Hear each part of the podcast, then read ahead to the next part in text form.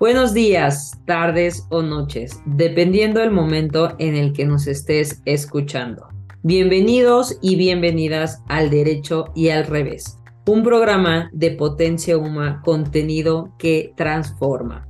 Hablaremos de temas jurídicos, pero también de libros, de canciones y tendremos como invitados tanto alumnos, maestros, doctores en Derecho y como el día de hoy, personas amantes de los libros. Me presento. Soy la maestra Frida León Sierra, cuento con una maestría en Derecho Constitucional y Amparo y soy totalmente una amante de las leyes. El día de hoy estaremos hablando sobre el Día Internacional del Libro y sobre todo de alguien muy especial que hizo muchos, muchos libros y que nos están gustando actualmente. El día de hoy contamos con la presencia de Aarón Álvarez. Les voy a contar un poco de él. Él estudió psicología en la UNAM y creación literaria en la Escuela de Escritores de la SOGEM. Ha trabajado en el gobierno de la Ciudad de México y en la Brigada para Leer en Libertad, dirigido por Paco Ignacio Taibo y Paloma Sainz. Escribe narrativa y periodismo. Actualmente trabaja en dos libros, una novela juvenil y un libro periodístico sobre el Sindicato Mexicano de Electricistas.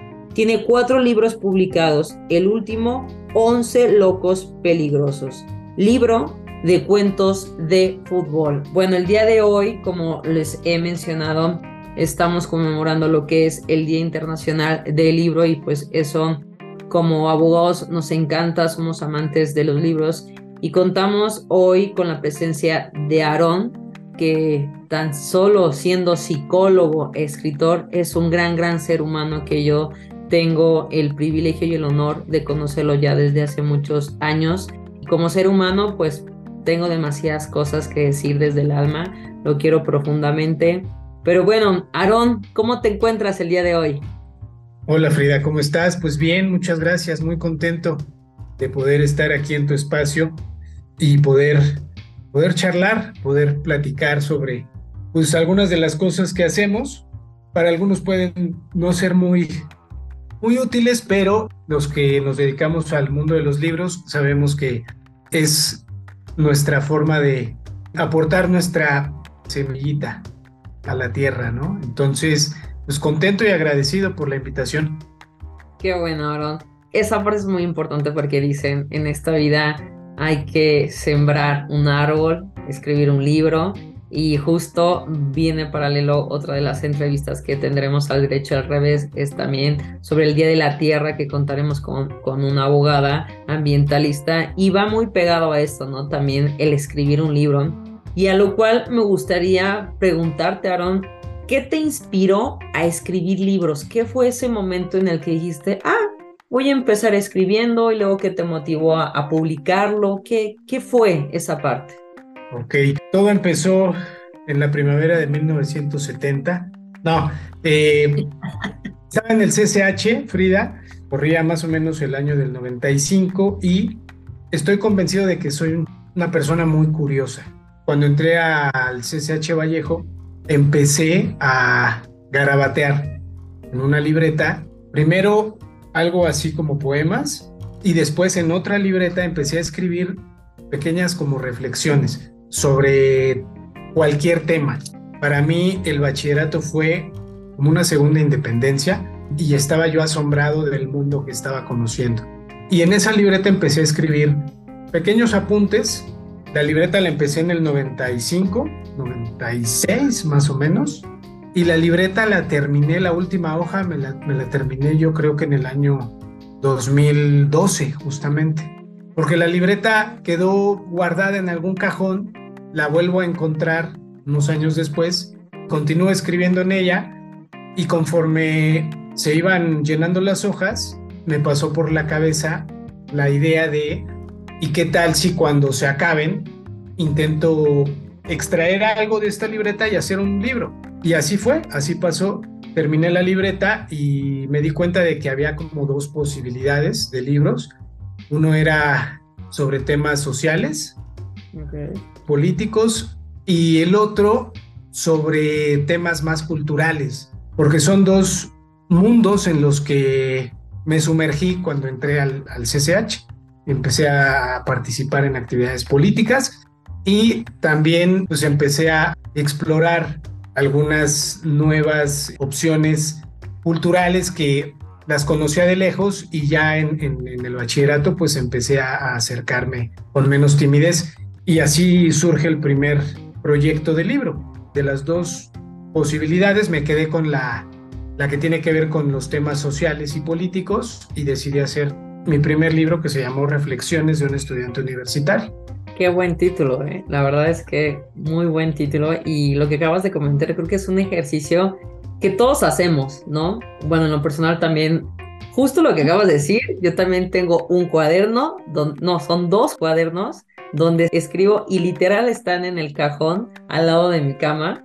Yo no lo hago tanto como por porque sea publicado, sino por un ejercicio también como, como tú eres psicólogo, de hacerlo, ¿no? De estar tranquila, de desahogarte. Pero qué padre que de ahí pudiste extraer algo y llegar a lo que es, es un libro. Y es a lo que me gustaría preguntarte. ¿Es difícil escribir un libro?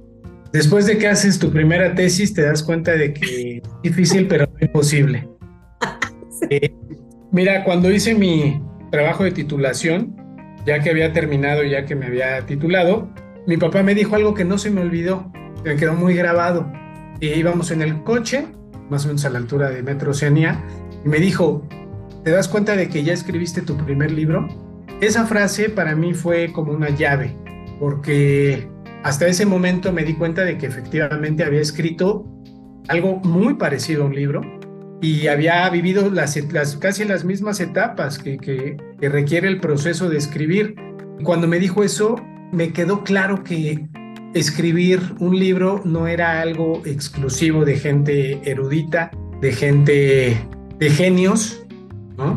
De personas con un IQ como el de Einstein, de ahí para arriba. No, me di cuenta de que era algo que cualquiera con un poco de dedicación podía lograr. Y eso justo cuando recupero la libreta y me doy cuenta de que se me están acabando las hojas, esa frase de mi papá sonaba en mi cabeza y, y fue la que me empujó es probable, Frida, que si mi papá no hubiera dicho eso, nunca me hubiera atrevido. Gracias a, ese comentario, en mi cabeza se construyó la, la idea de que escribir un libro era posible. Y cuando estaba con el cuaderno, no solo me di cuenta de que podía hacer un libro, me convencí de que lo iba a hacer. No sabía por dónde, cómo, con qué recursos, pero sabía que que me iba a atrever a ir hasta el final y, publicar ese primer libro. Y fue un libro muy, los libros son como los hijos. Este fue mi primer libro y no es el que mejor me salió, pero tiene un, le tengo un cariño especial porque me abrió puertas. Es difícil, sí, tienes que invertir tiempo en, investigar, tienes que invertir tiempo en, en escribir y sobre todo muchísimo tiempo en corregir que el libro se escribe una vez, pero se reescribe diez veces. Pero no es imposible. O sea, aquí lo padre es que me convencí, gracias a esa palabra reveladora de mi papá, que, podía escribir un libro. Y lo demás fue trabajo, trabajo, pero, pero es un trabajo que disfruto hacer. Qué bien. Y creo que eso que te dijo tu papá es muy cierto, ¿no? Todas las personas eh, que hacen una tesis es, ya tienes tu primer libro, o sea, ya el, el, ejercicio más difícil ya lo hiciste, entonces ahora hacer todo lo demás y qué bueno que, que encaminó esa parte. Desafortunadamente México es un país que no lee, ¿no? Y aparte yo también me, me he topado desde muy pequeña que hay muchos libros o son muy grandes y la gente no los, no los impulsa. Y esa parte que tú comentabas, ¿no? De escribir, que no solamente es para un erudito o para alguien súper poderoso, no, o sea, cualquier persona puede escribir desde un libro chiquitito hasta un libro hasta donde quieras. El que te haya impulsado tu papá, sí, sin lugar a duda fue un parteaguas para el día de hoy de los libros que estás haciendo. Y lo que me encantó que manifiestas es, no es imposible. O sea, no es imposible, si es un trabajo un poco laborioso, pero conforme te va gustando, lo vas haciendo. Y justo fue lo que mencionaste. A mí me gusta, a mí me gusta trabajar, hacer libros. Y yo les quiero comentar a todos los que nos están escuchando, los libros de Aaron, al menos los dos que yo, que yo ya leí, son muy pequeños. Y entonces es muy bonito porque cuando tú terminas un libro, ese gusto que te da es incomparable. O sea, la verdad es una expresión que es, es genial. Terminar un libro así o un libro así o lo que sea, pero terminar un libro es increíble. Te da a querer hacer más y más y más. Pero también está la parte de las personas que nomás no les gusta leer. ¿No? O cuando a mí me ha tocado alumnos que me dicen, maestra, es que a mí no me gusta leer, ¿no? Y es, uy, pues ahí vamos a ver, ¿no? Entonces ahí me gustaría preguntarte, Aaron, ¿qué consejo les das a esas personas que no les gusta leer? Bien, estoy convencido, Frida, de que la gente que no lee no es porque igual tenga una condición que lo, que lo imposibilite a disfrutar de la lectura. La gente que no lee creo que son personas que no han tenido la oportunidad de tener el libro correcto en sus manos. Lo que hace a una persona lectora no es una condición interior, es que llegó justamente el libro preciso a su vida, libro que le develó el mundo de, de la literatura y una vez que leyó ese primer libro, igual algo dentro de ellos cambió y se dio, se dio cuenta esa persona de que, de que los libros no mordían, de que los libros no eran peligrosos, de que los libros no eran aburridos, y pues ahí nació un, nuevo lector. El tema de, de México, lo que comentabas, tiene que ver un poco con eso. Yo recuerdo que cuando, igual, bueno, yo soy el caso, yo soy ese caso justamente, Frida, porque yo empecé a leer muy grande. Yo en la primaria jamás leí un libro, Ahora ya veo que les dejan libros a los niños en las primarias y digo, qué padre. Libros de literatura, novelas, cuentos contemporáneos, etcétera. Y, digo, qué chido porque eso está formando nuevos lectores. En la secundaria, que fue el primer, mi primera aproximación a los libros, me acuerdo que nos dejaron ir a comprar una colección de libros de Educal, me parece, chiquititos, que hoy que los veo, hoy que veo esa colección, digo, pues eran puras joyas eran eh, pequeños relatos, cuentos de grandes autores latinoamericanos y, autores de otros países, Estados Unidos Europa, pero te dan un libro de Cortázar que habla sobre un jazzista que está escapando de alguien que cree que lo persigue. Cuando tienes 12 años, ni de broma te entran. Es decir, me dieron grandes libros en el momento equivocado en la etapa de mi vida equivocada, entonces se volvieron impenetrables, ¿no? No, no podíamos descifrarlos y nos dedicamos simplemente a pasar la materia, haciendo lo posible por no tener que abrir esos libros. Y en el CCH pasó algo parecido. En el primer semestre tengo la materia de lectura y el maestro nos deja leer los clásicos. Recuerdo que el primer libro que nos dejó fue La Iliada. Uy. años igual, es es como quererte matar de aburrimiento. Nada, ¿no? Que además es un señor tabique. Leí la Iliada después de los 30 y fue un deleite. Fue algo que disfruté mucho. Pero a los 15 años me pareció soportable, ¿no? Los profesores, en lugar de crear un nuevo lector, matar a un posible lector. Entonces, ¿qué, qué sucede? Pues que, que esa gente que, cuya primera experiencia con los libros es así de traumática, lo que menos quiere es volver a abrir un libro en su vida. Y algo así me pasó. Yo llegué tarde, te digo, no leí en la secundaria, empecé a leer en la, en la prepa. Con ese maestro tuve esa, igual, esa, esa mala experiencia, pero en semestres posteriores tuve un maestro con más sensibilidad que nos dejó textos más cercanos, nos dejó libros más, más próximos a nuestra realidad y más amigables con el estudiante de bachillerato. Entonces, ahí es donde descubro la literatura.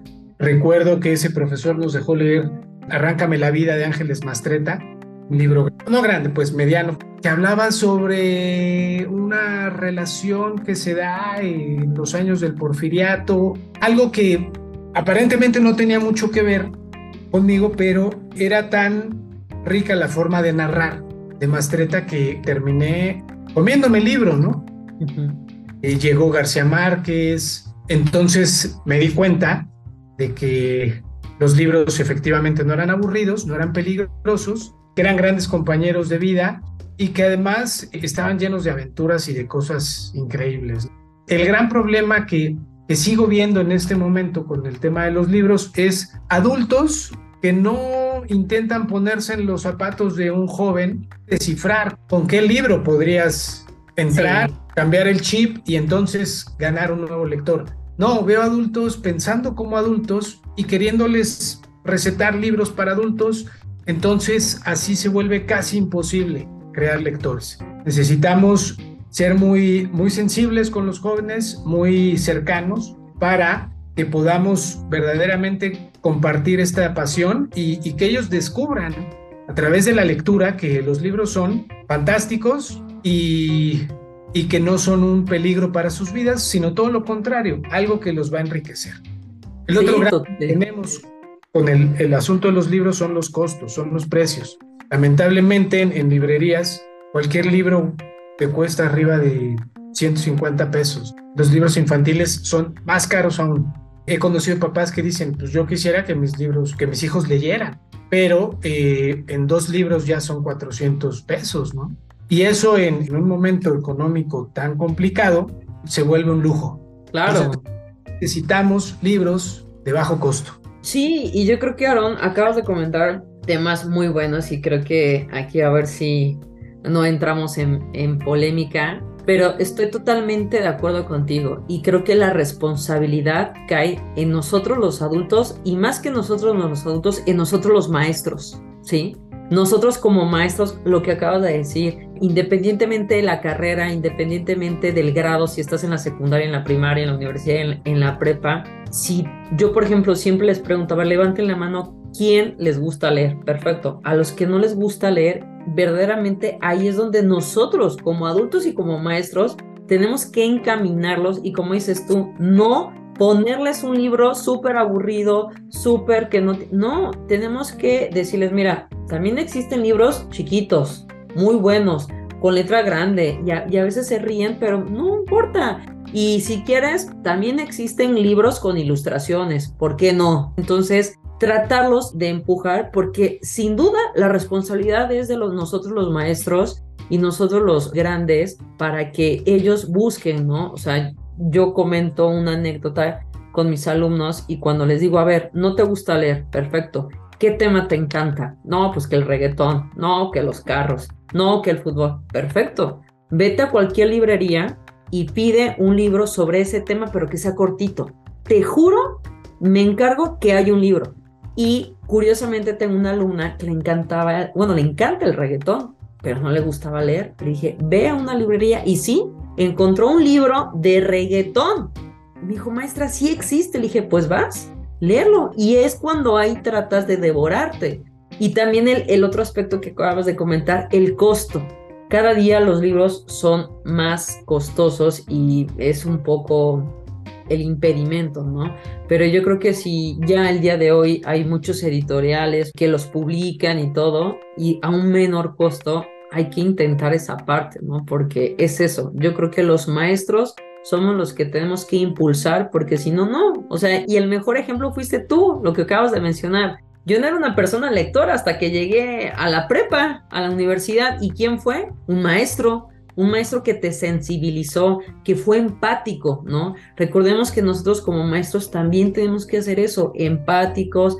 No luego, luego te voy a, presentar a que leas un mamostreto de Ignacio Burgoa, por ejemplo, en Derecho, sino vámonos poco a poco, ¿no? Y qué bueno que menciones esa parte porque es, es una tarea titánica en la que todos los profesores y los adultos tenemos que hacer, ¿no? Estoy totalmente de acuerdo contigo, Aaron. Y bueno, me gustaría que nos platicaras de este hermoso libro y yo creo que todos los que nos están escuchando les va a encantar, que se llama Once locos peligrosos porque habla de algo muy bonito, de un deporte genial que es el fútbol. Ahí sí yo me voy a callar para que tú hables, Aaron, y, nos cuentes un poco de este libro. Y tenemos a, más a rato les, les vamos a decir la dinámica. Tenemos libros de los cuales vamos a regalar a todas las personas de la Marista, a las personas que nos están escuchando, aunque no sean de la Marista, pero que escuchen el programa del derecho y el revés. Estaremos dando 10 libros de este tema que se llama 11 locos peligrosos y pues bueno, plática Sara. Sí, 11 locos peligrosos es mi homenaje personal a otro de mis grandes amigos de la infancia, la adolescencia, la juventud, que es el balón y a una de mis grandes pasiones que ha sido el fútbol. Hace unos años decidí retirarme de las canchas, dejar de jugar fútbol para cuidar mis piernas y cuidar mis rodillas eh, y practicar alguna otra actividad física más amigable. Entonces hoy hago natación, pero mi manera de vivir mi duelo y de sublimar el que ya probablemente no iba a estar en las canchas con equipo jugando fútbol, pues fue esa, fue escribir sobre fútbol. Y fue un ejercicio bien, bien divertido porque pude darle rienda suelta a mi imaginación y pensar en todas esas cosas que, que imaginé alguna vez siendo niño siendo adolescente, de cómo hubiera sido mi vida si, si me hubiera dedicado al fútbol y en qué equipos extranjeros me hubiera gustado jugar y etcétera. Entonces, eso me permitió no poner ningún tipo de reserva ¿no? a los cuentos. Y cuentos que he leído sobre fútbol o textos sobre fútbol suelen ser como en un universo muy, muy pequeño, muy cerrado. Suceden en una colonia, en un pueblo. Y aquí sí quise, por mera diversión personal, hablar sobre equipos que todos conocemos, partidos que todos hemos visto. Y eso me resultó muy divertido, ¿no? Fue la oportunidad para mí de, jugar a través de la imaginación en diferentes equipos pisar diferentes países, ver qué se sentía jugar en, distintos estadios sin hasta hoy haberlo hecho. Entonces, 11 Locos Peligrosos pues, es un libro de seis cuentos de fútbol. Intento que sean cuentos muy, muy distintos uno de otro y libros en los que tengo oportunidad de, de homenajear al fútbol, que fue un aliado en mi vida increíble, y también de hacer un homenaje a otras cosas que me parecen importantes en esta vida, como la amistad, la fraternidad, la solidaridad. Y eso es lo que, lo que busqué también compartir en esta loca aventura que, que fue Once Locos Peligrosos.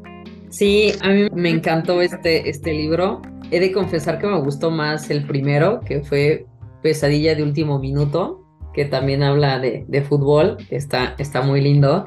Sin embargo, este es esa parte, como tú bien lo manifiestas, el seguir jugando con la imaginación y tocar temas de la vida cotidiana, ¿no? Como es la amistad, por ejemplo, lo de el pequeño cuento de tenis en los cables, que empezó, ¿no? Como eran varios amigos jugando en una calle de aquí de la Ciudad de México, uno de ellos tenía un talento, se enlistó, jugó, pero desafortunadamente tuvo un problema, pero siempre, siempre estuvieron ahí sus amigos, siempre. Entonces, esa parte me gustó mucho. Goles en la oscuridad también habla esa parte cuando ya también esta persona se va al otro lado, como nosotros decimos, brincamos el charco. Y creo que todos, todos, todos estas, estos pequeños cuentos, aparte de hablar del fútbol, hablan de la amistad, de la solidaridad y también de los problemas, cómo saltarlos, cómo enfrentarlos, que sin duda es algo lindísimo y para todos los que nos gusta el fútbol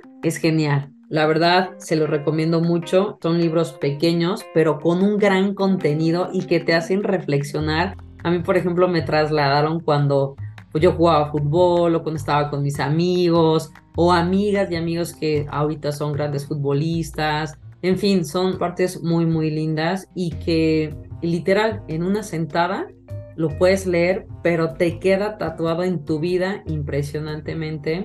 La verdad es que los recomiendo, nosotros estaremos regalando 10 libros, pero para los que no alcancen o quieran tratar de, comprarlos, Aaron, ¿dónde los pueden conseguir? Directamente conmigo, Frida, o hay una librería del Fondo de Cultura Económica donde todavía hay. En Pino Suárez, dos calles antes de Palacio Nacional, ahí todavía hay libros. El, libro el año pasado, tantito antes del Mundial de Fútbol, como dos meses antes del Mundial. Entonces, le fue bien, le fue, gracias a Dios, le fue muy bien, se vendió bien y ya no hay, yo tengo una reserva, ¿no? Los que me tocan a mí, y en esa librería todavía, sé que todavía hay, es la librería Tobari de Teresa. O si no, directamente conmigo. ¿no? Ok, perfecto, pues cualquier cosa. Aarón, pues en verdad muchísimas gracias. Algo que quieras comentar, dar alguno de tu correo, donde te pueden contactar, por favor. Bueno, pues primero agradecerte, Frida, por la oportunidad de compartir contigo pues esta otra pasión que es la lectura, la escritura. Quisiera terminar con esto en relación a este tema que hemos vivido en México de cómo los libros se han vuelto un objeto de lujo.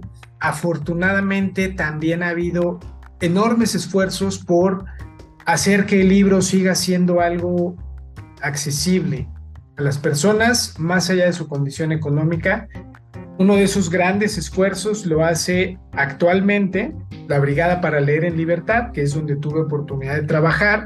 La brigada, además de organizar ferias de libro en toda la ciudad y en algunos estados, publica libros y son libros que eh, regala dentro de las mismas ferias.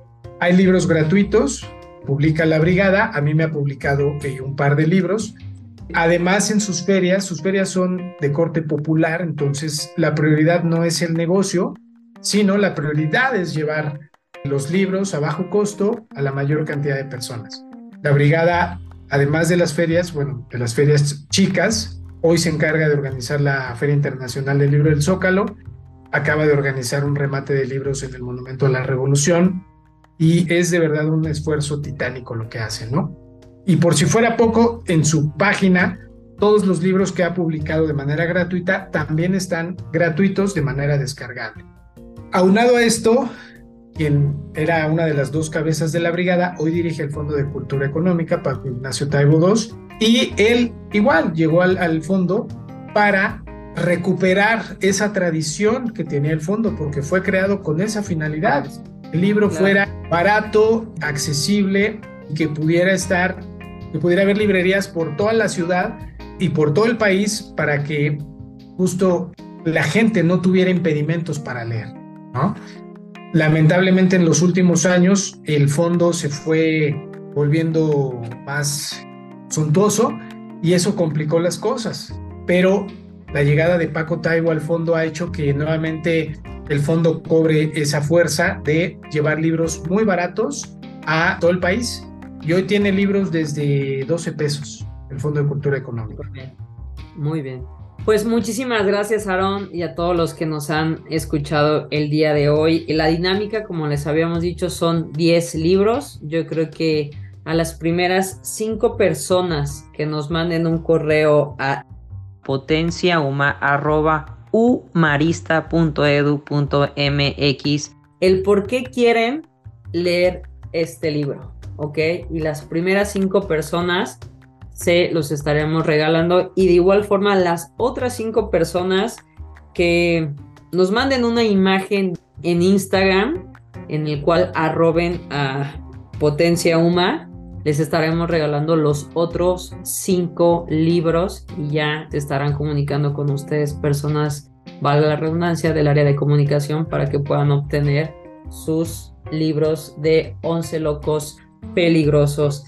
Bien, Aarón, muchísimas gracias en verdad. ¿Cómo te sentiste? Bien, Frida. Bien, bien, bien, muy contento. Muy contento de estar en tu espacio y de poder hablar de, de libros y de fútbol. Ok, muchísimas gracias Aarón y recuerden, este es su espacio. Escríbanos a nuestras redes sociales, tanto en Facebook, Instagram, Twitter como Potencia Uma o bien al correo que ya les había mencionado potenciauma.umarista.edu.mx. Me despido y nos escuchamos dentro de 15 días. Hasta luego. Bye.